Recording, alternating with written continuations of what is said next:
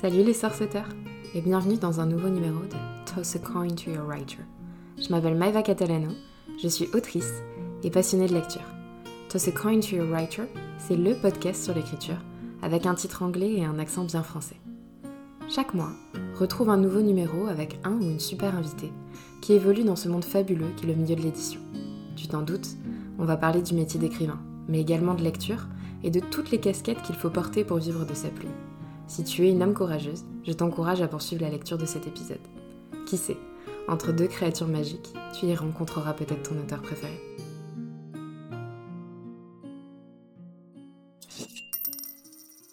Salut les sorceteurs, j'espère que vous allez bien, ça va faire bientôt 6 mois qu'on a lancé le podcast et j'avoue que j'en reviens pas du tout. Euh, c'est une moitié d'une année et je trouve que ça passe euh, bah, beaucoup trop vite. Donc merci d'être là et de vous intéresser à nos invités. Si le podcast vous plaît, n'hésitez pas à le partager autour de vous ou à laisser des commentaires sur les plateformes d'écoute euh, bah, quand c'est possible, comme par exemple Google ou Apple. Je les lirai avec plaisir et je les partagerai aussi. Aujourd'hui, je reviens avec un épisode un peu spécial. Je dis ça à chaque fois, j'ai l'impression, mais c'est le cas puisque c'est le premier épisode enregistré non pas en visioconférence, mais en tête à tête. Donc je vais peut-être pas dire que c'est mon épisode préféré, parce que j'ai un peu peur des représailles des précédentes invités. En tout cas, c'est un épisode très très important pour moi, puisque nous invitons une amie proche, Anaïs Domingo. Anaïs est une prof de français et elle est aussi poétesse et c'est mon amie. Euh, on se connaît depuis presque bah, la moitié de notre vie. C'est un peu bizarre de dire ça comme ça, mais à deux ans près, bah, c'est le cas. On s'est connus en quatrième grâce à un travail de groupe sur McDo, donc sur la marque McDonald's. Et euh, on s'est plus quitté ensuite, malgré nos, nos déménagements et nos boulots respectifs. Donc vous allez vraiment entendre une, bah, une, vraie discussion à cœur ouvert finalement sur la prose. Je pense que ça va s'entendre un petit peu à ma voix un petit peu plus relaxe ou un petit peu différente euh, par moment, un peu plus grave. et euh, on parle bien évidemment voilà de, la poésie bien sûr, mais aussi de la femme. Euh, on a abordé le thème du deuil également et bah, le besoin viscéral d'écrire et de créer. Donc j'espère que ça va vous plaire et je vous souhaite une très bonne écoute. Alors, bonjour Anaïs. Bonjour. Est-ce que tu pourrais te présenter en quelques mots? Oui, alors je m'appelle Anaïs Domingo, j'ai 24 ans, bientôt 25. Euh, je suis enseignante de lettres euh, classiques, ça veut dire que j'enseigne le français, le latin et le grec ancien, et j'écris de la poésie. Ok, voilà. super. Euh, donc du coup, euh, si je t'invite aujourd'hui, c'est parce que tu écris dans un genre, on va dire, ou un, ou un style qui est euh, inédit pour l'instant par rapport à mes autres invités, parce que tu es poétesse, enfin je sais pas oui. si je peux dire ça comme ça. Oui. Et du coup, est-ce que tu pourrais nous parler un petit peu de ton parcours scolaire ou ton parcours professionnel qui t'a mené peut-être à écrire, ou peut-être pas du tout? Bah, en fait, c'est venu un petit peu euh, naturellement. Euh, j'ai fait un bac, un bac L à l'époque, ça existait encore. Après, je suis partie sur une licence euh, de lettres classiques. C'était un petit peu une erreur, enfin une erreur. c'est pas ce que je voulais faire, je voulais plutôt partir sur lettres modernes parce que j'avais jamais fait de latin et de grec en fait. Donc j'ai tout commencé à la fac. Et les cours de lettres modernes me plaisaient beaucoup. Et en master, donc j'ai continué sur, sur un master de, de lettres classiques en passant le concours du coup pour être professeur, donc euh, le CAPES. Et, euh, et j'ai eu un prof de, littérature moderne en, bah, spécifié en, poésie justement, Monsieur Verdier, euh, qui était génial et qui m'a vraiment euh, fait aimer la poésie à ce moment-là en fait. Parce qu'avant j'aimais sans plus, enfin c'était sympa à lire mais je trouvais qu'à analyser c'était un peu compliqué et en fait lui m'a vraiment prouvé que la, poésie c'était bah, vraiment une ouverture sur, sur plein de choses et c'était génial. Ok, bah écoute, c'est super intéressant. Enfin, c'est comme tu sais, de toute façon, tu es au courant. C'est vraiment pas mon, mon, mon, genre, on va dire, de, ouais, de littérature de base. Mais, euh, mais, on va discuter un petit peu plus après sur tes poèmes parce que c'est différent. Mais euh, du coup, c'est cool que ce soit un prof en fait oui. qui t'ait euh, donné ouais. le goût à ça parce que bah, D'habitude, c'est plutôt l'inverse, genre euh, oui. les cours nous dégoûtent euh, ah, de la littérature plus qu'autre chose. Surtout la poésie. c'est ça. Est-ce que tu pourrais nous parler de ta relation à la lecture? Donc, est-ce que c'est quelque chose d'important pour toi? Et euh, peut-être tu pourrais nous dire qu'est-ce qui t'a donné envie de, de passer à l'étape supérieure, entre guillemets, de, de, te mettre à écrire? Oui, alors, euh, je n'aime pas trop lire. Un Euh, peu cocasse pour une voilà. prof de français. voilà, c'est là tout le paradoxe. J'ai jamais vraiment aimé lire, pourtant j'ai toujours écrit. Enfin, je me souviens que quand j'étais enfant, j'écrivais des histoires euh, anodines, quoi. Et même en CP, ma, ma maîtresse de CP avait fait un petit recueil avec toutes les histoires que j'avais écrites toute l'année et tout. Mais non, lire, c'est pas trop, pas trop mon truc. Plutôt. Enfin, je vais lire des, des, des genres bien spécifiques, comme on en a parlé, les, le genre thriller, ou la poésie, le théâtre aussi, c'est pas mal. Enfin, le théâtre de l'absurde, les choses qui n'ont pas trop de sens, tu vois. Ok. Plutôt euh, les choses un petit peu perchées, en fait. Un peu buesque. quelque Ouais, c'est ça, clairement. ok, ouais, c'est bien, ton... c'est bien ton style, en vrai. Tu pourrais nous parler un petit peu de tes inspirations, donc euh, ça peut être en poésie ou en littérature en général. Oui. Euh, voilà, qu'est-ce que qu'est-ce qui tu aimes Euh, Qu'est-ce qui t'inspire? Euh, en, en poésie, euh, je l'avais cité dans un, dans un article, là, c'était euh, Philippe Jacotet, qui est décédé il y a pas longtemps. et qui habitait à Grignan d'ailleurs. Parce que, bah, justement, toujours à travers les cours de, de, de la fac, Philippe Jacotet m'a prouvé que la poésie c'était vraiment quelque chose de, de visuel. Et tu sais, pas seulement euh, quelque chose de musical, quelque chose de rythmé avec des images, mais vraiment plus le côté, euh, bah, on s'envole, c'est onirique en fait presque. Et, euh, et j'ai adoré ce côté-là, euh, avec un poème plus spécifique que j'avais cité au Capet, je me rappelle, c'était euh, L'effray, tu sais, l'oiseau qui, Oui, oui, oui, qui oui. s'appelle L'effray. Vraiment, vraiment très joli et très sensible. Après, euh, enfin, au niveau des inspirations, en musique, je sais que je peux pas écrire sans musique en fait. Et j'écoute en boucle tout le temps la même, c'est Agnès Obel. Voilà, Ok. tous ces albums en boucle. Euh, ça va être Agnès Obel. Au niveau des, des thématiques, après, c'est plus euh, bah, la mélancolie, quoi. L'amour un peu triste. euh, Le drame. Voilà, c'est ça. la nostalgie, voilà. Bah, mon héroïne de roman préférée, c'est Madame Bovary, quoi. Donc, Ah bah, forcément, là, on là... dedans, quoi. Voilà. Vraiment. Ok. Mm.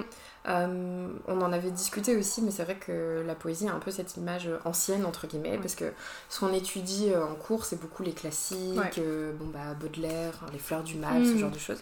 Donc, est-ce que c'est, est-ce que toi t'en lis des classiques? Donc, autre pour le boulot, forcément. Euh, et est-ce que c'est quelque chose dans lequel tu, tu te retrouves, ou au contraire tu préfères beaucoup plus bah, la prose, ou alors, bah, comme tu as cité euh, bah, la, la poésie plus moderne? Euh, la poésie classique, si je peux appeler ça classique, Mm. bah forcément il y a Rimbaud, Mm. c'est magnifique. Euh, c'est toujours un plaisir de l'étudier en cours, ça il n'y a pas de souci. Après, euh, ça va être plus de la poésie moderne en effet. Il y avait un, un recueil que j'avais bien aimé lire l'été dernier, c'était Vénus Kurigata. Alors, je... le nom, ah si, le nom du recueil c'était euh, Lune n'est lune que pour le chat. Et en fait, ça tourne autour euh, des astres, des étoiles, des yeux des chats, tout ça. Et c'était vachement mystique, en fait. Mhm. Tu vois, il y avait un, un peu un côté euh, sorcière aussi, Ouais. que, voilà, qui était pas mal. Et euh, plus, plus moderne encore, bah, bah, Rupicor, en fait, Ouais. sur, sur Instagram. Et... il y en a, enfin, il y a certains puristes qui auront tendance à dire que c'est pas de la poésie. Je suis pas d'accord parce que c'est peut-être trop libre pour eux, c'est peut-être trop irrégulier pour eux. Mais euh, non, je suis pas d'accord. C'est beaucoup d'images, beaucoup de sensibilité, beaucoup de sentiments, beaucoup d'émotions. Donc euh, Je pense qu'il faut pas oublier que Rupicor, bah, déjà ce qu'on lit en France, bah, c'est des traductions, donc Voilà. forcément t'as as le changement. Elle est anglophone, mais euh, alors je sais qu'elle est d'origine indienne, mais je sais pas si elle a grandi en Inde ou aux États-Unis, je me rappelle plus. Mais euh, du coup, bah, forcément, ça doit être une sensibilité différente, et puis l'utilisation de la langue est Mm. totalement différente de ce que nous on a l'habitude. ouais, ouais, ouais. Mais c'est vrai que c'est des, des- des poèmes très courts, et euh, enfin, c'est toujours tourné autour du féminin, c'est ça. et t'as le dessin à chaque fois à côté, donc euh, Oui, voilà, il y a les illustrations, bah, un petit peu comme euh, Man Ray. Ouais, Euh, voilà. totalement. Ça fait, libres. ça, ouais, voilà, ça fait un petit peu référence à ça et Mm. très sympa. Euh, on en parlait aussi un petit peu avant, euh, justement sur le fait que t'aimes des, des genres très très précis. Et je sais, alors moi c'est pas du tout mon truc, mais c'est ça que je trouve super intéressant. Euh, c'est que tu adores les, les polars ou les, les- les thrillers. Donc tout ce qui est gore et qui fait peur, Ouais. alors que c'est pas du tout ce que t'écris. Et du coup, bah, justement, est-ce que c'est le seul genre, bah, ton genre de prédilection entre guillemets, ou est-ce que t'as d'autres coups de cœur, d'autres ouais, d'autres genres finalement que t'aimes bien? En, en roman? Ouais, par exemple. Ben. j'ai essayé hein, de lire des, des- vraiment des classiques. Bah, De toute façon, pour la fac, on était obligé. Hein, les, tous les autres Flaubert, euh, Proust, euh, enfin.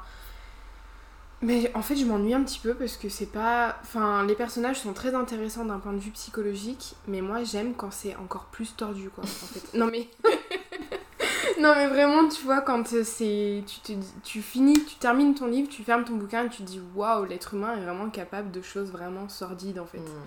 Et euh, non, franchement, en- niveau roman, je pense qu'il y a que les thrillers qui m'appellent vraiment. euh, Ouais. Ouais. Mais du coup, comme Que tu disais, c'est le côté psychologique qui t'intéresse. Ah ouais. Mm. ouais, ouais. Moins le gore, pas, pas trop le sang et tout ça, mais plus le côté. euh, ouais, euh, quand il y a des fous, des psychopathes. En fait, c'est génial. T'aurais dû partir en psychologie, quoi. Mais c'est ce que je voulais faire, moi. C'est ce que je voulais faire, et bon, bah. Peut-être un voilà. Je- On m'a mis sur le chemin euh, l'éducation nationale. On sait pas, peut-être qu'un jour il y aurait un changement de, de métier. On Oui. sait pas. On Oui. est jeune encore. Oui. On a On a 25 le temps. piges, ça va le faire. On a le temps. Bon, je sais que c'est le moment que tu redoutes. c'est le moment du jeu. Ah oui du jeu Oui. Inception. Euh, donc t'es obligée de passer par là. Bah oui, je m'en bah oui. excuse. Euh, je crois que le, le record est toujours 16. Ok. Euh, donc voilà, bah, du coup tu, tu connais le principe, mais bon, pour ceux qui nous écoutent pour la première fois au cas où, euh, c'est une, une interview dans l'interview. On a une minute euh, pour répondre au plus de questions au tac au tac. Et tu peux, t'as le droit de passer. Ça, il faut pas oublier. S'il y a une question qui, qui est trop, qui te fait trop hésiter, tu peux parfaitement passer. Ok. Et je peux mentir? Si tu veux. Pourquoi tu voudrais mentir? Non, mais le premier truc qui me vient en tête, des fois, c'est pas forcément euh, la vérité, quoi. Alors, Tu ça s'appelle le jeu Inception, pas le jeu du mytho, mais si tu veux. Ok. Tu, tu- En fait, le but c'est de répondre.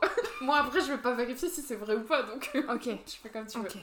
Ok, tu me dis quand c'est bon Oui. et je lance. Alors, tape. La première chose que tu fais le matin. J'ouvre les yeux. Ton métier de rêve quand tu étais enfant. Euh, criminologue. Thé ou café? Café. Ce que tu vas manger à midi.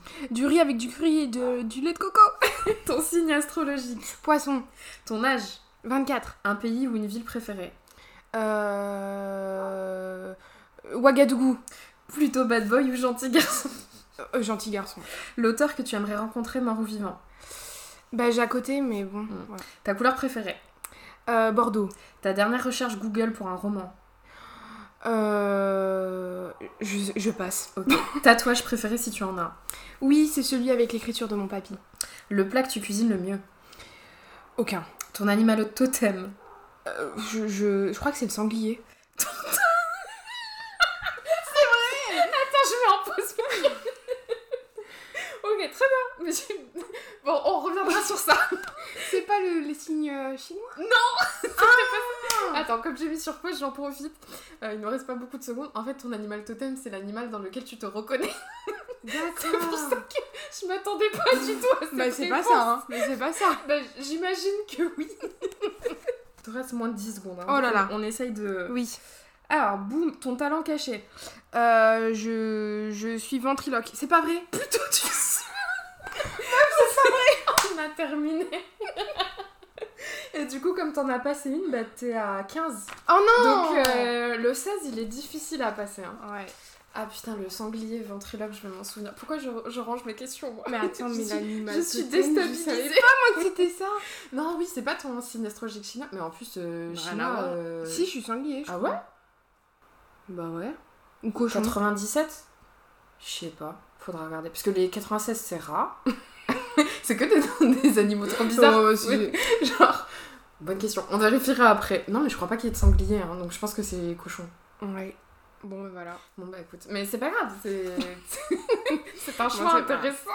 L'important, c'est de participer, n'est-ce pas? Exactement, mais tu étais presque au record, donc euh, tu t'es très bien défendu, ne t'inquiète pas. Ouais. Ventriloque, par contre, Mais je sais pas pourquoi j'ai dit ça. genre. N'importe quoi. c'est le premier talent caché qui t'est- qui t'est passé par la tête, quoi. C'est pas genre je joue de l'accordéon Non. quoi que ce soit, c'est ventriloque. C'est trop un rêve caché en fait. T'aurais pas peur des marionnettes en plus et des trucs, non? Bah si. C'est trop bizarre. Ah ouais. Mais tu sais, on était dans le truc des thrillers et tout. C'est euh, vrai, c'est vrai. Ça ferait un- une bonne idée de, de thriller ou de polar, quelque chose autour d'un marionnettiste. Euh, bah, on va reprendre du coup maintenant le côté Oui. écriture, Oui. n'est-ce pas? Euh, Tu écris du coup sous ton vrai nom pour Oui. l'instant. On avait parlé de possibilité peut-être de. Enfin, tu t'étais posé la question d'un nom de plume. Mm. Mais en tout cas, ton recueil euh, dont on va parler, Dire le rien, est publié sous ton vrai nom. Mm. Donc, pourquoi tu, tu as choisi euh, finalement de le faire comme ça? Ben. J'ai pas vraiment choisi en fait. Je me suis pas trop posé la question au début de savoir si j'allais mettre un autre nom. Parce que ça me dérangeait pas que les gens lisent euh, ce que j'ai écrit en sachant que c'est moi qui l'ai écrit en fait. Ouais. En sachant que- Enfin, en me connaissant, tu Mm, vois.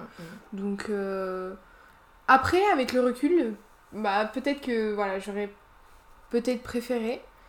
Mais je regrette pas d'avoir. euh, non, je Préféré par rapport à, tu veux dire, ta profession Ouais, ou, c'est ça. Mm. Mm. Comme tu es dans la Ben, fonction publique, oui. c'est un peu le problème. Ouais, ouais. Bah, y a- je sais qu'il y a des élèves qui ont cherché mon, Ouais. mon Bah, après, encore, et- on va dire que comme. Enfin, j'ai envie de dire, ça va, c'est de la poésie. Oui, mais c'est intime. Oui, quand bien même. sûr, totalement. Mais Mm. je pense que par rapport à l'âge de tes élèves pour l'instant, Oui, ils sont peut-être pas en âge de comprendre tout. Non, non, non.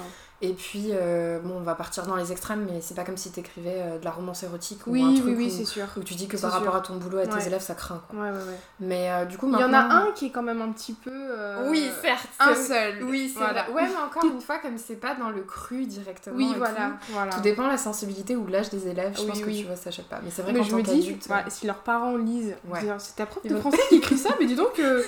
Bah, je vais lui en parler à la prochaine réunion parents-prof.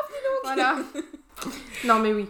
Mais comme tu parlais de. T'aurais peut-être préféré, si c'était à refaire, tu changerais Ou alors peut-être pour de prochains euh, recueils, tu, tu penses euh, Ben, changer de nom? j'ai bizarrement écrit de la poésie un petit peu plus euh, érotique. Mhm. Et là, c'est sûr que ce sera pas avec mon vrai prénom. Après, c'est encore quelque chose de, de très imagé, hein, Ouais. c'est pas cru, etc. mais mais euh, non, là, ça serait pas avec mon nom, c'est sûr et certain. Ok, d'accord. Bon, on reviendra sur ça. Euh, justement, parle-nous de, de Dire le rien, qui Oui. est ton- le nom de ton recueil, Oui. euh, qui a été publié il y a un an ou deux ans, je me rappelle. Euh, Il y a un an. Un an. Ouais. Donc c'est quand même à la sortie frais. du confinement, Ah oui, Ouais. c'est vrai. en juin. Ok. Bon bah ouais, donc euh, ça Ouais. fait un an presque tout pile quoi. Ouais. Ok. Euh, Qu'est-ce qui t'a donné envie en fait d'écrire ce recueil? Parce que bon, voilà, on se connaît, je sais que t'écrivais un petit peu Oui, de côté, t'écrivais d'autres choses aussi. Euh, mais qu'est-ce qui t'a donné envie de, de passer le cap en fait et d'en faire un recueil? Et ben, souvent j'écrivais pour ma, ma grand-mère en Alsace, là, qui aime bien euh, lire mes, mes poèmes. Et bah, t'étais là, hein, ce jour-là, quand j'ai perdu mon grand-père, ça a été le déclic de euh, je veux fixer quelque chose, il faut qu'il y ait quelque chose qui reste de ce moment-là et de, des émotions que j'ai vécues à ce moment-là et de tout ce que j'ai pensé et tout ce que j'ai traversé, etc. Du coup, ça a été l'élément déclencheur, vraiment. euh, en- en- après, en quelques semaines, quoi, j'ai écrit tout d'affilée. Il y a eu aussi des événements dans ma vie personnelle qui ont fait que ça a encore plus chamboulé euh, mes sentiments, exacerbé mes émotions, etc. Donc, mm, ça a été deux événements un petit peu à la suite là qui ont déclenché ça. Ouais, c'est vrai que bon, je, je vais employer un terme, mais parce que moi j'emploie ce terme-là pour mes romans, mais ça a été tellement rapide, euh, ta façon de le rédiger, on dirait limite un. Bon, c'est un peu un exutoire, mais limite euh, comme un accouchement, tu vois. Ah, j'ai vomi mon texte. C'est exactement ça. J'ai craché mes poumons, j'ai vomi mon texte. En moyenne, j'utilise ces deux expressions, accoucher Ah et ouais. vomir, parce Ah que ouais. c'est un truc tellement euh, physique finalement. Il faut que ça sorte en fait, et t'as Ouais. aucun contrôle. Et, euh, et oui, ça s'est passé en un mois environ. Ah ouais, enfin, tu faisais limite que ça, quoi. Oui. C'était euh, le matin, enfin, c'était ça. vraiment une phase, quoi. Donc euh, j'ai trouvé ça super intéressant et c'est vrai que bah, comme tu dis voilà forcément par, par rapport à ce qui s'est passé euh, bah, c'était un besoin en Ah fait ouais. vital limite. Mais viscéral même. Ouais. Ça sortait du, du fond des entrailles, quoi. Mm. Incroyable. Mais je pense que c'est pour ça que bon forcément quand on le lit et beaucoup se sont reconnus en fait dans les poèmes et tu comprends parfaitement en fait même si c'est tout imagé etc Mm. tout dépend le thème on comprend parfaitement où tu veux. Mm. Il y, a- il y a beaucoup le côté physique qui revient et Ouais, des sensations en fait. Donc, euh. Avant de, de revenir un petit peu sur tes poèmes, on va parler un peu de maison d'édition. Parce que Oui. euh, c'est vrai que, bah, comme on, disait, la poésie c'est assez niché. Oui. Aujourd'hui, bon, on va pas se mentir, euh, c'est un peu compliqué d'en vivre, Mm. en tout cas euh, de, de faire que ça. euh, parce que c'est un genre euh, bah, très niché tout simplement. Donc il y a des lecteurs qui ne lisent peut-être pas que de la poésie, mais qui sont quand même très friands. Euh, mais c'est une part de marché assez réduite. Du coup, euh, comment ça s'est passé ta, ta recherche de maison d'édition? Parce que c'est rare d'avoir des maisons qui sont spécialisées dans ça. Mm, mm. Et ben, j'ai cherché sur, euh, sur Google, hein, tout Mm. simplement. Et euh, bon, essayé de pas prendre les, les- les annonces qui venaient de maisons d'édition parce que je me disais, il y a quand même un petit peu endive sous roche. Anti sous roche, baleine sous gravier. Et euh, bah, c'est toi qui m'as donné le, le filon parce que tu avais une connaissance qui avait déjà vrai. publié dans cette Marine. maison d'édition. Oui, Voilà. oui, oui. Et euh, je leur ai écrit, je leur ai envoyé mon manuscrit et j'ai eu une réponse presque euh, trois semaines, voire un mois après, mais c'est quand même assez rapide, très rapide, ouais. qui était positive, donc Mm. j'ai pas cherché plus loin. Et en Mm. fait, bah, comme c'était la première fois et que j'étais super contente, euh, j'ai dit oui directement en fait. Mm. Voilà, j'ai pas. Première maison d'édition et voilà, premier oui et voilà. Ok, très bien. Euh, bah justement, est-ce que tu pourrais nous parler un petit peu, parce que moi c'est pas un monde que je connais, en tout cas l'éditorial de poésie, donc c'est Mhm. peut-être différent par rapport au roman ou la littérature en général. Comment ça s'est passé euh, bah, l'édition En fait, comment ça s'est passé euh, le, les allers-retours entre toi et l'éditeur, la couverture, le BAT C'était quoi le Ouais. processus? Ben, c'est lui qui m'a téléphoné du coup et il pendant 30 minutes, il m'a fait une analyse de mon recueil. J'étais un peu, euh, pas sous le choc, mais euh, un peu bouche bée de, de, de voir tout ce que quelqu'un avait pu comprendre de mes écrits et c'était pas forcément la fameuse non mais madame l'auteur il a jamais voulu dire ça là c'était tu vois c'était un peu la même chose. Euh, des fois je me disais waouh c'est vrai qu'on peut le comprendre aussi comme ça et pourtant ça venait de moi mais Ouais. c'était pas forcément mon message et euh, bon, enfin bref, voilà, pendant 30 minutes, il m'a vraiment analysé chaque poème en disant ça, ça nous plaît, ça, ça nous plaît, ça, ça nous plaît. Euh, la mise en page euh, aussi nous plaît, on veut la garder. Euh, voilà, il m'a juste dit qu'on mettrait un poème par page, enfin bref, voilà. Et euh, juste la, voilà, la première de couverture, c'est lui qui me l'a imposé parce qu'il y a un, un design, à, je pense, enfin des illustrations à garder euh, au niveau de la maison d'édition. Mhm. Donc tous les recueils de poèmes ont les, les mêmes formes un peu Mhm. sur le devant Mhm. et ils vont juste changer les couleurs. Donc ça, il m'a, enfin il m'a laissé le choix dans le sens où il m'a proposé les couleurs Mhm. et pareil, ça me plaisait, ça rappelait un petit peu un certain côté qui me plaisait de, des couleurs automnales, etc. Donc j'ai laissé aussi, enfin ça- en fait, le feeling est passé. J'étais plus ou moins d'accord avec tout ce qu'il me disait parce que comme c'était la première fois que que j'avais affaire à une maison d'édition, en fait, je me posais pas plus de questions que ça. Et je disais, ok, d'accord, ok, très bien, oui, ça me plaît, oui, ça me plaît. Et en fait, euh, ben, c'est bête, mais il y a deux semaines, j'ai capté que j'ai pas de sommaire dans mon recueil. C'est vrai. voilà. C'est vrai. Il y, a, y a les noms des poèmes, etc., mais Ouais. j'ai pas de, pas de sommaire. Et j'ai tilté ça il y a deux semaines, quoi. Ouais, ouais, comme quoi. Voilà. Et t'as as eu la main sur euh, le titre et le- la quatrième de Oui, couverture le titre, c'est lui qui m'a demandé de, le... De bah, choisir. de lui présenter, voilà. Ok, d'accord. Ouais, oui, il m'a pas, il m'en a pas proposé, j'ai pas dû choisir. C'est lui qui m'a laissé vraiment euh, le choix de, d'en écrire un. d'accord. Euh, et je lui ai présenté Dire le rien dès le début, ça lui a plu. Il m'a dit Mhm. oui, c'est très bien parce que ça rappelle tel, tel, tel, tel, po- tel poème. Mhm. Donc euh, voilà. Et oui, et bah la quatrième de couverture, c'est pareil. C'est lui qui m'a demandé d'écrire euh, le résumé, euh, voilà, du, du recueil quoi. Ok, Quelque chose d'assez global, sans rentrer dans, dans les détails.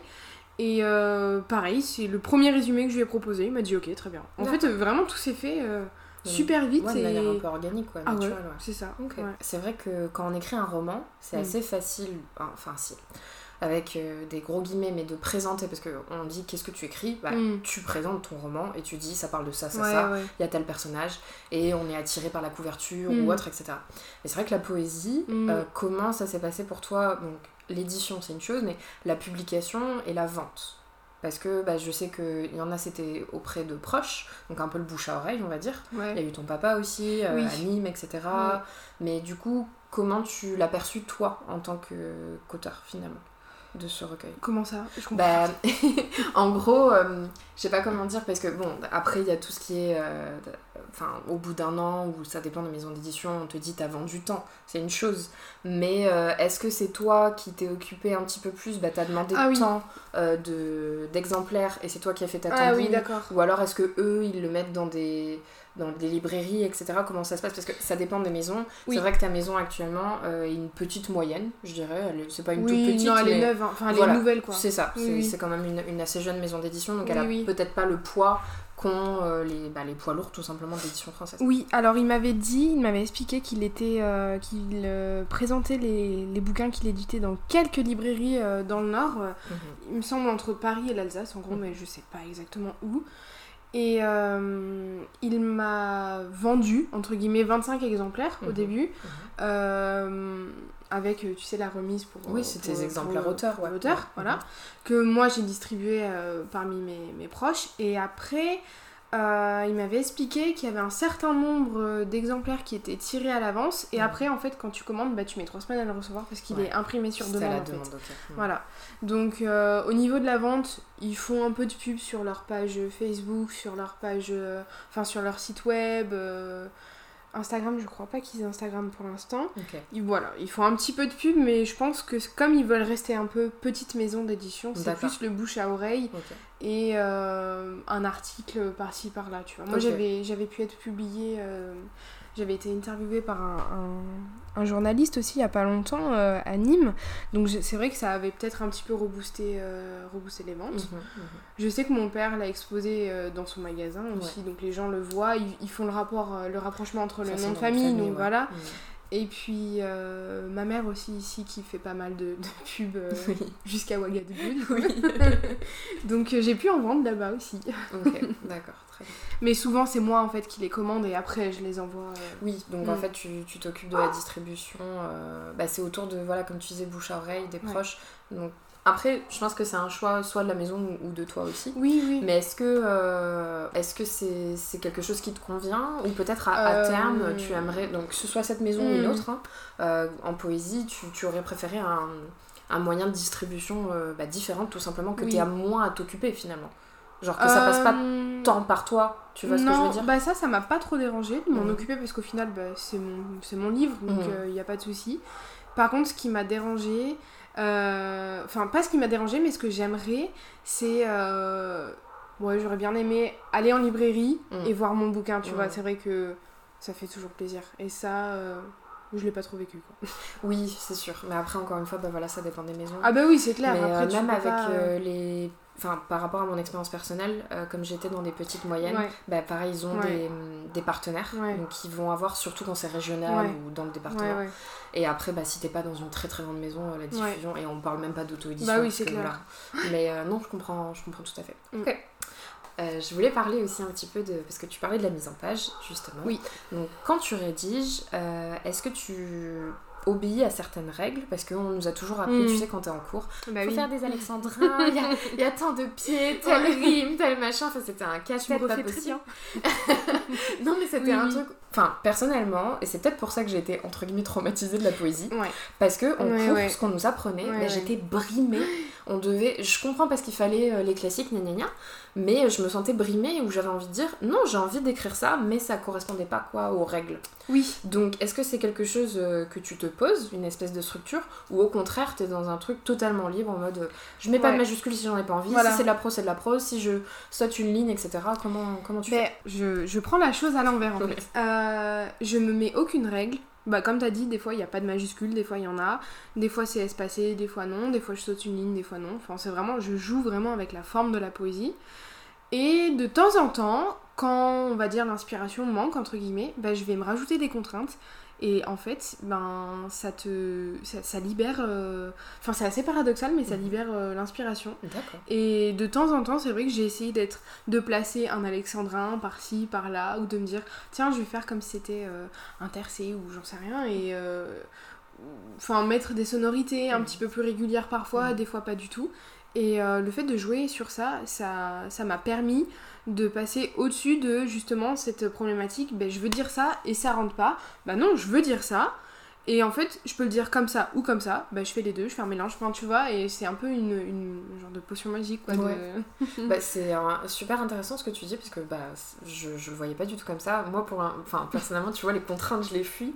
Et toi, c'est cool de te dire que bah, quand ça manque, tu tournes vers là. En fait, c'est un défi, c'est un peu comme. Mm. Alors, je me rappelle plus le nom, peut-être que tu l'auras, mais il y avait un auteur qui avait écrit un livre sans la lettre E. Oui, bah c'est Pérec. Bah, je crois. hein. Oui, oui, c'est Pérec. Ouais. Et justement, après, t'as toutes les contraintes euh, de Loulipo, Oui. c'est les, Oui, euh, oui, le groupe euh, d'écrivains. Ouais.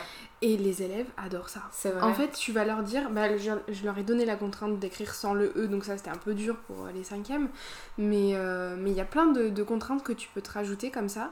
Et, euh, et en fait, ça leur met pas de barrière, au contraire, ils Mhm. prennent ça comme si c'était un défi, un jeu. Ouais, un jeu. Et en fait, il va volontiers. Alors que Mhm. si tu leur dis, alors écrivez-moi euh, trois alexandrins, ils vont se dire, mais. euh, Bah, c'est exactement. Je pense que tout dépend Mm. comment, tu, comment les profs le présentent en fait. oui, oui. Mais, mais du coup, c'est super intéressant. Et c'est vrai que c'est un- une chose qu'on peut adapter à tout en fait. Pas, oui. pas forcément que la poésie quoi. Non, non, c'est clair. Ouais. Ok, bah écoute, peut-être que pour mes prochaines, euh, mes prochaines euh, séances d'écriture, je, je vais me mettre ça quand je Ouais. pas, j'ai la page blanche, tu vas faire ok, alors je fais un paragraphe sans E, ou alors euh, il Ouais.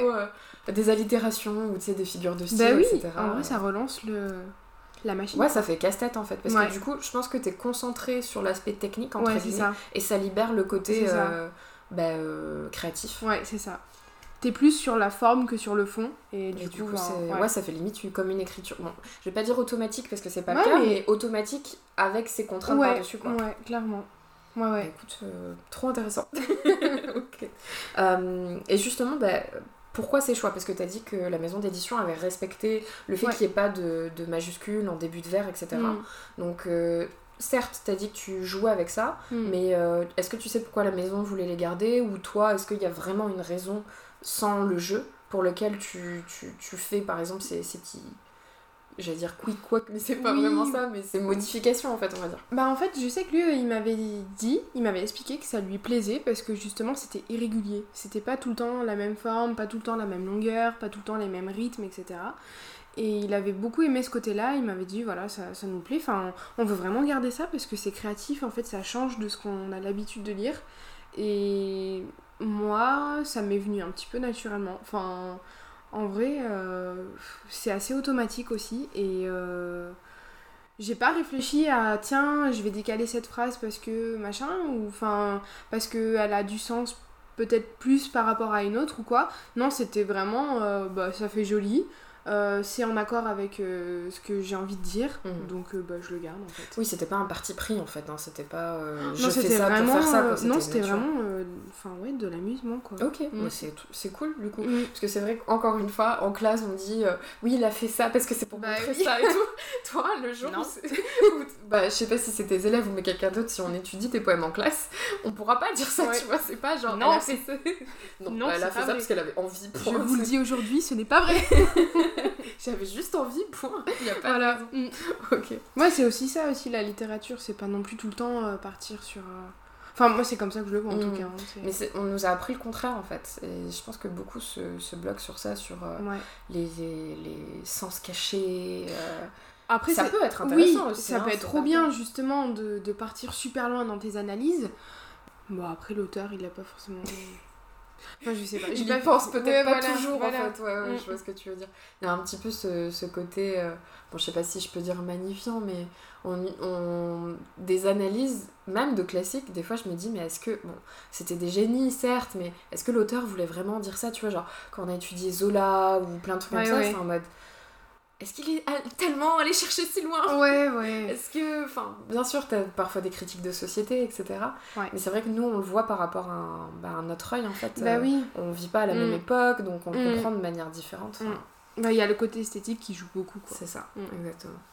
Par rapport au, au thème que tu abordes Mm. dans Dire le rien, il y en a beaucoup. Alors, si on fait une liste, il y a la femme, forcément, la solitude, l'abandon, le deuil, Ouais. on en a parlé, Ouais. euh, la remise en question, mais aussi la nature, et un petit Ouais. peu le fait de se recentrer sur ça ou de se reconnecter. La vie en général, donc l'espoir, un petit peu le renouveau, on va dire le printemps après une période euh, Mm, un ça. petit peu difficile et aussi bah, la mythologie parce que bon, bah, t'as le côté euh, forcément grec et latin qui revient de, de ton cursus. Euh, pourquoi ces thèmes-là? Qu'est-ce que qu'est-ce que ça t'apporte? Ou ouais enfin pourquoi t'as choisi cela? Est-ce qu'encore une fois c'était naturel? Est-ce que certains étaient un choix? Euh, Est-ce que t'en as creusé euh, plus certains que d'autres? Oui, alors, beaucoup m'ont dit Waouh, Anaïs, t'es quand même. t'es assez triste, non? Alors je dis Non, mais alors écoutez, c'est juste un recueil, enfin des poésies qui datent d'une certaine époque à un moment donné. C'est vrai que c'est assez, assez presque noir, assez profond. Et mm, mes thèmes favoris ont toujours été euh, la nostalgie, la mélancolie et la solitude en fait. Parce que euh, je sais pas si c'est par rapport à mon signe astro ou quoi que ce soit, mais je me remets tous les jours en question, du matin au soir. Et euh, Anaïs Domingo ne peut pas écrire autre chose. Enfin, je me suis rendu compte, je n'arrive pas à écrire des poésies joyeuses, légères. Mmh. Je n'y arrive pas. Mm. C'est tout le temps, pour moi, ça a quelque chose de vraiment profond et de mystique. Et du coup, ça me rappelle, ça me raccroche toujours à voilà euh, quelque chose d'assez euh, égocentré hein, au final, Mm. parce que c'est ma solitude à moi, c'est ma nostalgie, et c'est euh, ma façon de ne pas comprendre mon monde, tu vois. Mais euh, c'est pour ça, je pense que j'ai beaucoup aimé Madame Bovary, parce qu'elle est un peu pareille. Et non, c'est des sujets qui, qui reviennent, même si j'ai beau les rejeter, en fait, ça reviendra tout le temps. Mm. Et je me suis rendu compte que dans mes poèmes, souvent je commençais par je. Et des fois je me dis, non, essaye de. Ne serait-ce que de mettre il ou elle à la place. Tu vois, essayer de, de, de passer à. Ouais, de passer outre en fait. Mm. Et euh, non, voilà, c'est vraiment la, la mélancolie, la nostalgie quoi. Après, euh, bon, sans parler que c'est quelque chose qui vient avec euh, facilité, je pense aussi que, bah, comme tout, on peut pas se forcer à écrire quelque chose qu'on n'aime pas. Mm. Donc, vaut mieux, à la limite, rester, comme tu dis, dans des poèmes mélancoliques, mais quelque Ouais. chose qui te permet de, de t'exprimer Ouais. et qui soit bon Mm. et beau et, enfin, en tout cas sensible, quoi, qu'on Mm. qu'on peut comprendre, plutôt que de te forcer à écrire quelque chose de joyeux et qu'on dit, bon, bah, on sent que c'est pas la même chose, C'est- quoi, ouais. que t'écris pour écrire. Et de toute façon, dans la page blanche, elle vient. Si tu te forces à écrire quelque chose que t'aimes pas, peu importe, euh, ça, ça passe pas. Donc, euh, Mais tu vois, là j'ai envie de te dire, ça fait deux ans que je suis heureuse Mm. avec euh, mon mec, ma maison, mon boulot. Bah ça fait deux ans que j'ai pas écrit grand chose. Hein. Mais ça, je. Oui, je comprends tout à fait. Ça C'est horrible Alors, bon, on va partir. De... Comme on est potes, ça va parce qu'on peut parler de plein de trucs. Mais en gros, euh, moi, je sais que. euh, donc, j'écris beaucoup quand je suis pas en couple. donc, en ce moment, Bah je oui. fais que ça. ça fait trop là. Genre Bridget Jones, tu sais. genre. Ouais, ça. Mais en fait, euh, parce que euh, du coup, bon, c'est pas pour faire. euh, J'aime pas l'artiste torturé, tu sais, genre. mais ouais, mais il faut c'est être même- malheureux pour créer. Ouais, C'est pas vrai, mais il y a Un quand peu même, quand une- même. une part de vérité dans Bah le sens oui. où du coup. Enfin, euh, après, euh, ça veut rien dire parce qu'il y a plein d'auteurs euh, qui sont euh, super, enfin qui ont du succès et qui ont une vie de Mm. famille euh, super, leur entourage Mm. est super, donc voilà, c'est propre à tout à chacun. Mais euh, c'est vrai que étudiante, enfin même pas étudiante, adolescente, j'écrivais beaucoup bah, parce que quand j'étais toute seule et Mm. bon, moi je suis unique, avant d'aller à la fac, etc. parce que bah tu sais, tu, tu fais pas trop grand chose de tes week-ends ou quoi, enfin en Ouais, gros ouais. ça t'occupe. Mais après, une fois que t'es vraiment occupé, bah, que ce soit les relations amicales, amoureuses, Bah oui. euh, les études, etc., bah, j'ai Mm. rien écrit pendant presque 5 ans. Ouais. Et c'est vrai que j'ai remarqué aussi, dernièrement, je suis dans ma phase romance, bah, tu le sais, Oui. c'est ce que je lis beaucoup et c'est ce que j'écris. Mais je peux pas écrire de la romance quand je suis en couple. Bah oui. Genre la dernière fois, Bah bah, quand oui. j'étais en couple pendant un moment, j'écrivais de la dystopie et des trucs genre vachement noirs. Ah ouais. La fin du monde et tout. Genre parce que j'étais heureuse en fait. euh, Bah ouais. de- dans mon couple quoi et maintenant bah je suis en mode ça doit être un manque d'affection je sais pas tu ça. vois mais je suis en mode euh, bah non j'ai pas envie enfin j'ai une idée de dystopie que j'ai depuis 2017 donc quand j'étais avec quelqu'un Mhm. Et elle m'était venue et limite j'ai tous les chapitres et tout. Mais en ce moment j'ai pas envie d'écrire des gens qui meurent. J'ai Ouais. envie d'écrire des gens qui se rencontrent et qui tombent amoureux. Bah parce ouais. que bah, c'est pas ce qui se passe dans ma vie en fait. Parce que je pense que c'est tu sais comme quand j'étais gamine bah moi c'était beaucoup le l'imaginaire qui m'intéressait. Parce que bah, j'avais pas envie de lire du contemporain parce que c'était ce qu'on avait en cours et ce qu'on avait dans la vie. Donc c'est une manière de s'évader. Et j'ai envie de m'évader en... bah, quand j'écris. Donc du coup bah, j'écris des choses que je ne vis pas. Mais oui, tu vas à l'opposé en fait de ce que tu vis quoi. c'est ça C'est assez paradoxal parce que la littérature, enfin l'acte d'écrire, c'est quand même assez euh, une certaine introspection. Tu te Ouais. ressens sur toi et c'est ton inconscient parfois même qui parle. Enfin c'est c'est c'est toi quoi qui imagine tout. Et en fait tu t'es attiré à- par l'opposé de, de ce que tu vis quoi. C'est c'est ça C'est et fou, puis quoi. je pense qu'il y a une partie de alors je sais pas on en avait pas parlé pour la poésie mais oh, quoique peut-être est-ce qu'il y a des choses des fois qui te viennent en rêve? Ou ce genre de choses par rapport à, à l'écriture non. non parce que tu vois comme on parle du subconscient et tout Ouais. bon là dernièrement c'est pas trop ce qui s'est passé mais euh, pour deux trois romans euh, bah, j'ai des scènes qui me sont venues en rêve en fait ou des phrases Ah ouais? Alors bon, euh, soit t'as de la chance, tu te réveilles euh, en plein milieu de la nuit, tu, tu notes sur ton bras ou, ou un bout de papier parce que si t'attends le lendemain, tu t'en souviendras pas. Ah, ouais. Ou alors tu vois juste au réveil, mais, euh, mais je trouve ça intéressant en fait. Bon, des fois ça vaut rien et tu, tu prends pas la scène parce Oui que bah, mais quand tu sors ton rêve, t'es tout à l'air Ouais. logique et après quand tu réfléchis, c'est pas le cas. Mais je me dis, c'est quand même ton subconscient qui essaye de te Ah parler en fou. Ah ouais c'est fou. Voilà. C'était la, la, petite divagation. non, mais c'est super intéressant. Mais euh, c'est vrai que je ne l'avais pas mis sur euh, les questions tout à l'heure et comme on en a parlé, euh, comme tu parlais de en ce moment ou dernièrement tu écrivais de la poésie érotique, mm. beaucoup plus érotique de mm. ce qu'il y a par rapport à dans ton recueil. Donc comment tu appréhendes ça? Enfin comment ou quand vient l'inspiration? Et est-ce que c'est de ce que tu préparais c'est un recueil qui sera que sur ça? Est-ce que c'est si différent que ça finalement écrire de la poésie assez mélancolique, mm. sauf que bah, ce dont tu as l'habitude, et de la poésie beaucoup plus érotique même si ça reste dans l'abstrait?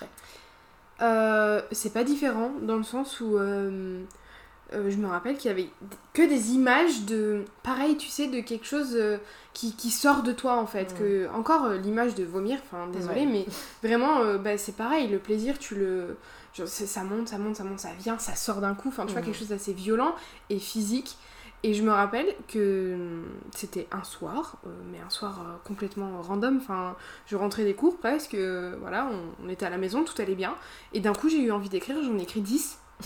Et ça s'est passé il y a 3 mois, et depuis, plus rien. Tu vois, en fait, c'est quelque chose qui est complètement irrégulier. C'est d'un coup, je vais avoir l'inspiration. Alors là, il y a tout qui va venir, ça va même venir même en désordre dans ma tête, et je vais tout écrire d'un coup, d'affilée presque.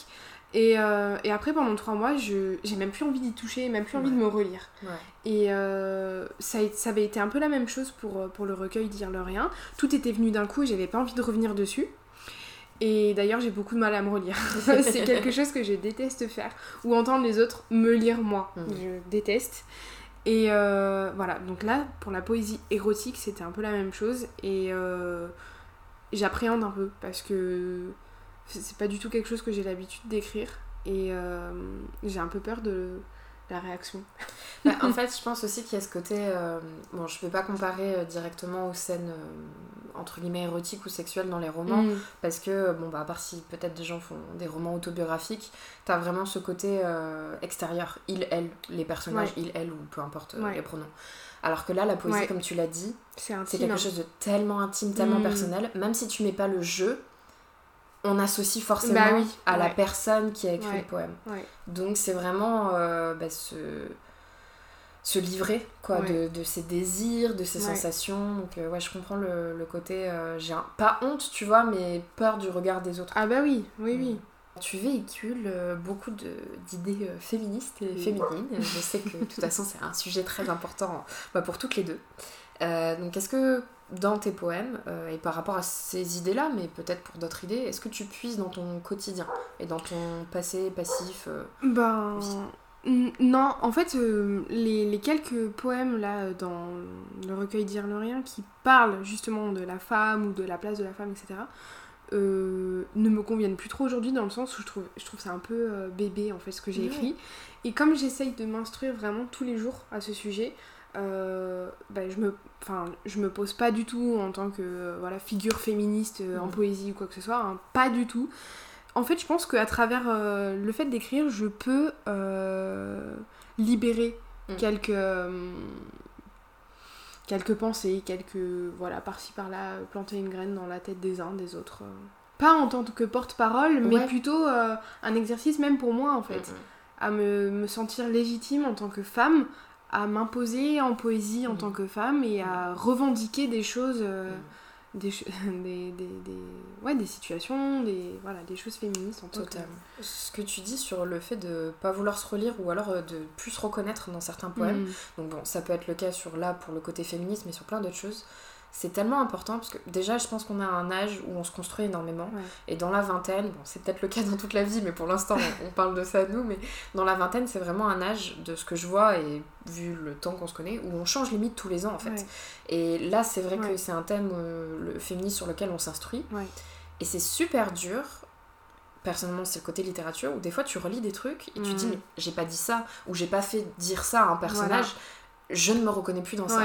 Et c'est trop compliqué parce que bah, forcément tu as envie de publier quelque chose ou tu as envie qu'on te lise mais c'est pas c'est pas un reflet de qui tu es maintenant. C'est ça exactement. Parce que tu as été édité enfin ce recueil c'est il y a un an mais tu l'as écrit il y a plus de deux ans, voilà.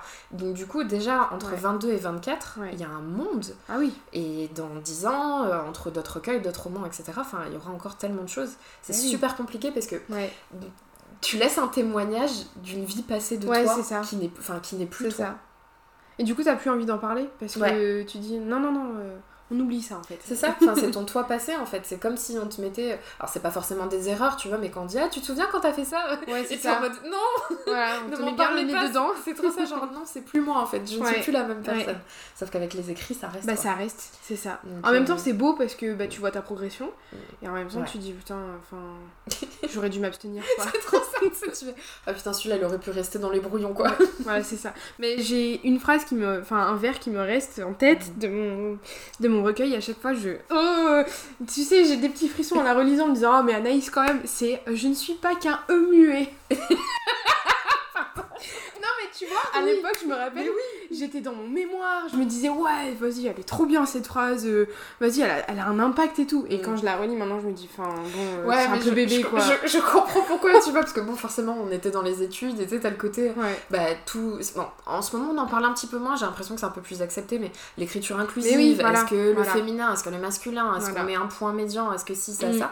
Donc, Mm. non, je comprends d'où ça vient, mais c'est vrai que, bon, encore plus sorti du contexte, Bah oui, ça fait. euh, ça fait un peu bizarre Ouais, quoi. ouais. Mais ça allait avec ton mémoire aussi, Oui. avec la littérature. Alors, est-ce que tu pourrais nous lire un poème? Est-ce que tu as Oui. le, le petit, euh, un petit texte sous, sous Oui. la main? Lequel tu vas nous lire? Donc euh, celui qui, qui ressort beaucoup en ce moment, c'est euh, page, page 13, le poème qui s'appelle Parler en fait. Euh, J'aime bien l'opposition entre dire et parler. Tu vois, Mhm. c'est pas la même Ouais. chose. Dire, tu te le dis à toi-même. Parler, ça implique, euh, tu vois, on est Un là, dialogue. voilà, un dialogue. Tous les deux, on est en train de, de dialoguer, quoi, de, de discuter, d'échanger. Mm. Et en fait, à ce moment-là, je me parlais à moi-même, en fait. Je me disais plus simplement les choses, je me parlais. Je me revois le dire à voix haute, en fait, chez moi, tu vois. Et, euh, et en fait, du coup, il, il parle de, de, du fait de ne pas arriver à parler. Je sais pas si je suis claire, mais C'est oui, oui, tu vois, c'est euh, c'est vraiment une contradiction de A à Z. Et euh, il est ressorti ce poème parce que on, on l'a relu dernièrement à voix haute à une personne qui n'arrive plus à lire, qui a eu un, un, enfin, un AVC, qui n'arrivait plus à lire. Et on lui a lu celui-là et cette personne a, a eu beaucoup d'émotions, a presque pleuré en fait en entendant celui-là parce que ça l'a renvoyé au côté physique, toujours au côté physique. Je n'arrive plus à parler non plus, tu vois. Mm, Et c'était exactement ce, ce message-là que je voulais faire passer. Et c'est à ce moment-là, je me suis dit, oh, c'est trop beau, enfin, c'est trop fort, quoi. mm. Donc, euh, D'avoir un impact comme voilà. ça sur une personne. Mm. parler, je n'ai plus les mots pour vous parler, dire le cœur ou l'absence incertaine, taire l'autre qui passe et s'en va sur des chemins contraires aux miens, vents éphémères qui soufflent sur la plaine de mon cœur, disparaître. Je n'ai plus les mots pour vous dire, vous lire, la peine qui m'éloigne des miens, mais la renaissance sera là, soyez sûrs. Le moment où je volerai à nouveau, car on se laisse prendre à la mélancolie, puis on oublie ce qu'on doit à la vie, je volerai parmi l'amour et sa passion, parmi la joie et son sourire, parmi vous et les autres. Je reviendrai, vous le savez, mais qu'importe, puisque je n'aurai les mots pour vous dire que je suis là. Mm. Et en fait, euh, celui-là, je me rappelle que je voulais qu'il finisse bien. Et tu vois, bah, la fin, je me disais, il peut pas finir bien ce poème parce qu'il est triste en fait. Mm. Et je suis triste, alors j'ai j'ai rajouté cette fin. euh, bah, j'aurais toujours pas les mots pour vous dire en fait que je suis parmi vous. Et Ouais. voilà. On sent vraiment le, le côté, bah, le fait de se sentir seul ou Mm. lointain en fait de, des siens et de pas arriver à exprimer certains sentiments C'est ça. et d'être présent sans vraiment l'être. C'est ça. Mm. Tu sais, quand tu dis à quelqu'un, mais je me sens seule, oui, mais il te répond, mais je suis là, oui, Mm. mais t'es là, mais je me sens seule. Mm. C'était exactement ça à ce moment-là, tu vois. C'est- Je vois les gens, je parle aux gens, mais je suis seule avec moi-même en fait. Ouais, il y a comme un mur, tu sens un, écart en fait. Il y a une cassure et t'as l'impression de pas être dans le même monde parfois. Totalement. Bah écoute, c'est très intéressant. Merci beaucoup pour ta petite lecture. Merci. Et euh, c'est vrai qu'on a parlé aussi, euh, tu écris forcément des poèmes, Mm. mais je sais que tu écris d'autres choses. Euh, bon, des fois en ligne, des fois non. Est-ce qu'il y a d'autres genres de la poésie qui t'intéressent, sur lesquels tu voudrais vraiment creuser? Ou alors est-ce que c'est qu'un passe-temps Est-ce que un jour tu voudrais écrire de la fiction? Ou Mm. quelque chose de pseudo-autobiographique Tu vois ce que je Ouais. veux dire? Enfin, Ben, j'ai essayé euh, la nouvelle. Mm. Et euh, j'y arrive pas en fait. J'y arrive pas parce que je suis pas du tout quelqu'un qui est organisé. Et la poésie, justement, ça, ça a ce côté un peu euh, justement libre où tu peux te permettre de, de passer un peu du coq à l'âne, on va dire. Mm. Tandis que pour moi, le roman, la nouvelle, que ce soit fiction ou pas, autobiographique ou pas, il faut qu'il y ait quand même un- une organisation, il faut qu'il y ait un plan, il faut que ce soit réfléchi à l'avance. Mm. Et il faut une rigueur aussi, tu vois. Et moi, je l'ai pas du tout. Et Mhm. j'y arrive pas en fait. Là, clairement, il y a un début de nouvelle que j'ai écrit il y a 4 ans. Non, mais toujours pareil, quand tu te relis, en plus, tu te dis Ah, mais pitié Mais il y a 4 ans et ça n'avance pas et je n'y arrive pas en fait, ça bloque. Alors, j'ai un peu avancé quand. bah, toujours quand j'ai perdu mon grand-père, ça Mhm. m'a relancé dans une dynamique d'écriture. Mhm. J'ai un petit peu avancé, mais j'ai très vite laissé tomber parce que. Je suis pas faite pour ça, je pense. Mais t'avais commencé aussi un roman. Euh, Bah, c'était celui-là en fait. ah, c'était ouais, sous forme de. c'était- Parce que ça faisait des chapitres un petit peu. Bah, en fait, c'est ça, ça faisait m'avais fait chapitre. Après, je me suis dit, bah, il y a trop de détails et c'est chiant à lire Mhm. en fait. Donc, Mhm. passe en mode nouvelle. Mm. Et même en mode nouvelle, euh, avec moins de détails et un peu plus de rapidité dans le, dans, dans le texte, Mm. ça m'allait toujours pas en fait. Ok. J'arrive pas. Non, mais après, c'est quelque chose que tu pourras Mm. peut-être creuser plus tard, ou au contraire, bah, juste te rendre compte que. Mm. Enfin, moi, c'est le contraire, je pourrais pas la poésie. Genre, je- enfin, pour moi, c'est ce que tu fais, c'est hallucinant parce que Oh non. j'arrive pas. Si, si, mais alors déjà, on va se calmer.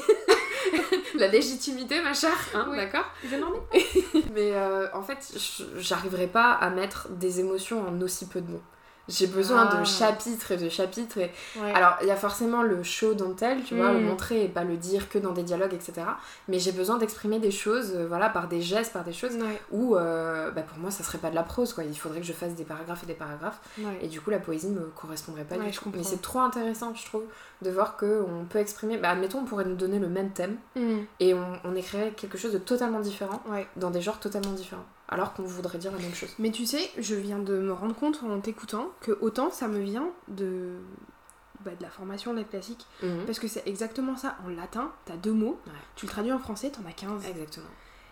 Grec, pareil. Et Tout du temps. coup, je pense qu'au fur et à mesure, en fait, bah, ça m'a formé. Hein. Mhm. Enfin, mon esprit s'est formaté à euh, bah, la puissance des mots, tu vois. Mhm. Et parfois, bah, deux côte à côte, ils peuvent avoir euh, un certain lien entre eux qui fait que tu comprends plein de choses. Mais, euh, mais je comprends, enfin, je comprends qu'il y ait besoin de, de détailler euh, beaucoup de Mhm. choses aussi pour... euh, Bien sûr. Bah, c'est juste une construction différente en fait. Et c'est une intention Oui, littéraire oui, différente aussi. Voilà. Euh, ok, alors on va passer à la partie un petit peu conseil, parce que c'est vrai que, bah, comme je te dis, moi, la poésie et moi, ça fait 10 000. Oui. Euh, J'y connais pas grand chose, donc quel conseil tu donnerais à, à celles, donc celles ou eux, ou ceux, je vais y arriver, euh, qui veulent écrire de la poésie ou, ou peut-être en éditer aussi? Et ben, comme avec mes élèves, en fait, euh, quand je leur dis on va faire euh, atelier écriture euh, poésie, de suite c'est oh non mais madame, on n'a pas d'imagination, nous on est nuls, on sait pas faire, j'ai pas d'idée. Enfin, et même quand c'est juste une simple rédaction, faites le portrait d'un chevalier et d'une princesse par exemple, c'est la même chose. Euh, ce qui marche bien, c'est de partir euh, d'une image ou d'une musique, ou même parfois les deux, tu vois. Mhm. Euh, je sais que j'aimerais bien plus tard écrire à partir d'illustrations ou au contraire illustrer mes poèmes, tu vois, ou Mhm. même de la photographie. Mhm. Parce que je pense que d'avoir un, un support euh, visuel, ça peut t'aider à, à amener les choses, à amener les sentiments, ou du moins à décrire quelque chose, d'écrire euh, un moment, d'écrire d'écrire une émotion, d'écrire une envie, d'écrire... voilà.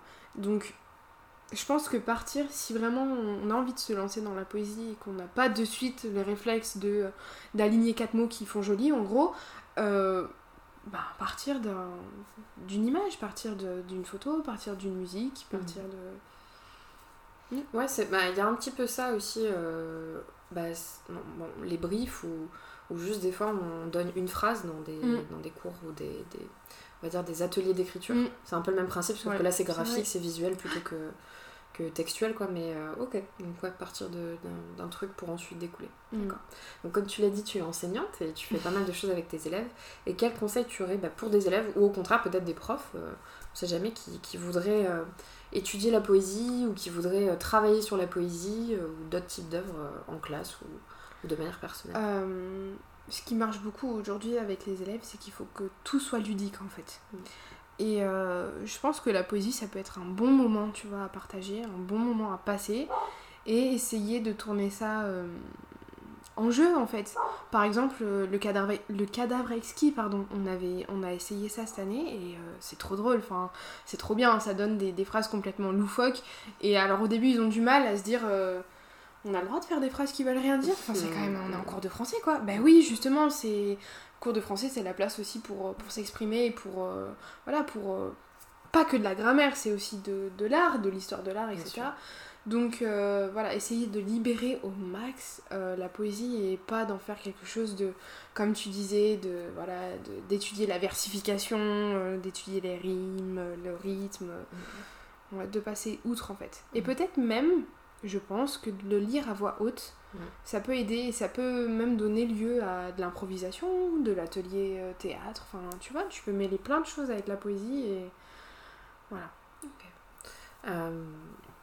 Bon, ça c'est peut-être pas tant un conseil, mais euh, tu es le cliché du poisson.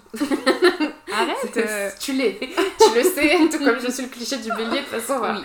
Mais euh, donc tu es une personne très sensible. Oui. Et, et c'est vrai que dans la vie de tous les jours, parfois on, le reproche un peu aux gens. Oui. C'est ah, t'es trop sensible, t'es trop. Voilà.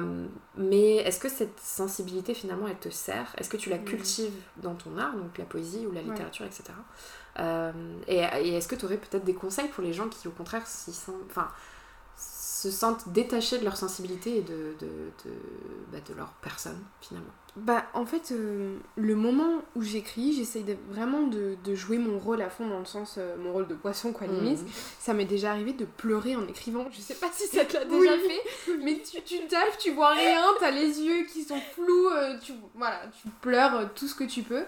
Et, euh, et, que, et de, de garder ce moment-là euh, en tête à tête avec moi-même et de, de, laisser exprimer ma sensibilité à fond en fait parce que je me détache, enfin le, la Anaïs Domingo qui a écrit euh, Dire le rien n'est plus là aujourd'hui dans le sens où elle est, elle est passée tu vois et, et, je pense que je pourrais pas réécrire la même chose aujourd'hui mais mais ça a été un, ça a été moi quand même à un moment X tu vois donc non, de laisser exprimer ma sensibilité. Moi, je pense que dans la vie de tous les jours, je, je...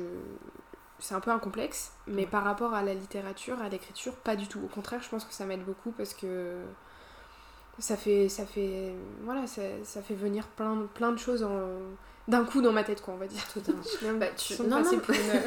non, mais non, totalement, parce que, enfin, on en a déjà parlé, je dis ça tout le podcast, mais c'est vrai, mais euh, tu perçois et tu exprimes euh, des choses de par ta sensibilité. Enfin, tu es sensible à certaines choses déjà, mais euh, d'une manière totalement différente, bah, déjà par exemple de moi, mm. mais, mais on va dire de. Enfin, on nous construit et on nous apprend que la sensibilité c'est mal, être attaché à nos émotions c'est mal, il faut pas pleurer, il faut pas si, donc mm. sans parler de questions de genre, etc. Parce que sinon c'est encore pire. Mais, euh, mais en fait, non, c'est une force. Et je pense, encore, on va partir dans les trucs, mais on, on en avait discuté sur euh, le confinement, etc. Mm. Moi, je sais que je me suis beaucoup plus rattachée à mes émotions. Mm. Euh, dernièrement, on en parlait. Limite, je pleurais tous les jours. Bah oui. Mais en fait, ça faisait du bien. Alors qu'avant, euh, si je pleurais deux fois de l'an, c'était vraiment. Et encore, bon, ça, c'est une émotion comme une autre, parce qu'on parle de la tristesse et de la mélancolie, mais mm. ça peut être plein d'autres choses. Et. Non, je pense qu'au contraire, on devrait s'inspirer d'artistes, entre guillemets, des gens qui sont tout le temps connectés à leurs émotions, parce que euh, bah, ça, ça, devrait nous servir euh, dans la vie de tous les jours. Bah oui, mais c'est un peu le cliché de, de l'écrivain qui est incompris de sa société. Euh, Totalement. qui est solitaire. mais oui, oui, je, t'as raison, je pense que t'as raison. Et bah du coup, pour finir, est-ce que tu as de, de futurs projets? Est-ce qu'il y a des choses que, sur lesquelles tu, tu, tables un petit peu déjà, sur lesquelles tu veux parler, ou alors t'es un peu dans le flou et tu vas un peu... Ben, je suis un petit peu dans le flou, mm. comme d'hab. Euh, non, j'ai commencé à écrire, euh, j'en ai une douzaine pour l'instant de, de poèmes euh, voilà, qui traînent dans mon ordinateur mhm. et que j'attends de mettre en ordre, de réécrire et bah, de, de, de, continuer parce que 12 poèmes ça fait un peu, un peu léger. Et j'aimerais vraiment beaucoup travailler avec la photographie en fait. Mhm. Et je vois bien hum, travailler avec la photographie un peu noir et blanc, tu sais, un peu. Totalement, Toujours ce côté mystique, nostalgique. voilà. Moi aussi, non, je veux pas de projet bien précis. Ouais, c'est juste tu te laisses porter. Voilà, c'est ça. Bah écoute, est-ce que tu aurais un, un, mot de la fin, peut-être une question à laquelle je, que je ne t'ai pas posée, ou une dédicace, ou un petit message à faire passer? Euh, Non, il y a une question que je me pose tous les jours, tous les jours, tous les jours, c'est euh, quel est le rôle de, du poète ou de la poétesse en fait? Mm. Euh, on avait travaillé cette question à la fac et elle me trotte, vraiment ça me... Ça me... Je suis possédée par cette question. je sais pas comment expliquer mais euh, je suis obsédée même par, par euh, la, figure, tu vois, la Mm. figure du poète. Et c'est quelque chose que j'aimerais vraiment beaucoup travailler euh, avec les élèves et que j'ai essayé de travailler aussi dans quelques, dans quelques poèmes. Comment se positionne le, le- le poète sans prétention de dire que c'est un messager entre l'au-delà et la terre, tu vois. Mais le côté un petit peu, euh, un petit peu mystère, un peu mystique, tu vois. ça, j'aime beaucoup trop. Ce que tu me dis, ça m'inspire deux choses. Soit, euh, quel est le rôle du poète? Vous avez 4 heures, tu vois. Voilà, c'est Genre la poésie. Euh, soit, euh, alors je sais pas si t'as lu, mais bon, voilà, comme j'étais très imaginaire petite, et on va dire un des monuments de la littérature imaginaire en France, c'est Pierre Bottero. Et dans ses romans, Mhm. il y a un enfant qui pose une question à sa mère, et ça revient dans, dans plusieurs tomes, où il pose une question, peu importe la question, et sa mère lui répond Est-ce que tu veux la réponse du savant? Ou la réponse du poète Ah, c'est magnifique et euh, et il y a beaucoup de poésie euh, dans, Ah ouais. dans, dans ces romans-là. Et du coup, bah, Ouais. parfois il lui demande les, les deux réponses, Ouais. parfois que celle du savant, et à la fin, bah, c'est souvent que celle du poète qui a le dessus en fait. Ah non, c'est trop et beau. je trouve ça, euh, voilà, je trouve ça magnifique. Ah, c'est trop beau. Donc euh, je crois que ça va être le mot de la fin. Oui, bravo. Bah merci euh, beaucoup de m'avoir fait confiance. Je sais que ça te stressait un petit peu. Et moi ça voulait dire beaucoup pour moi de, de t'accueillir, déjà pour célébrer ton art.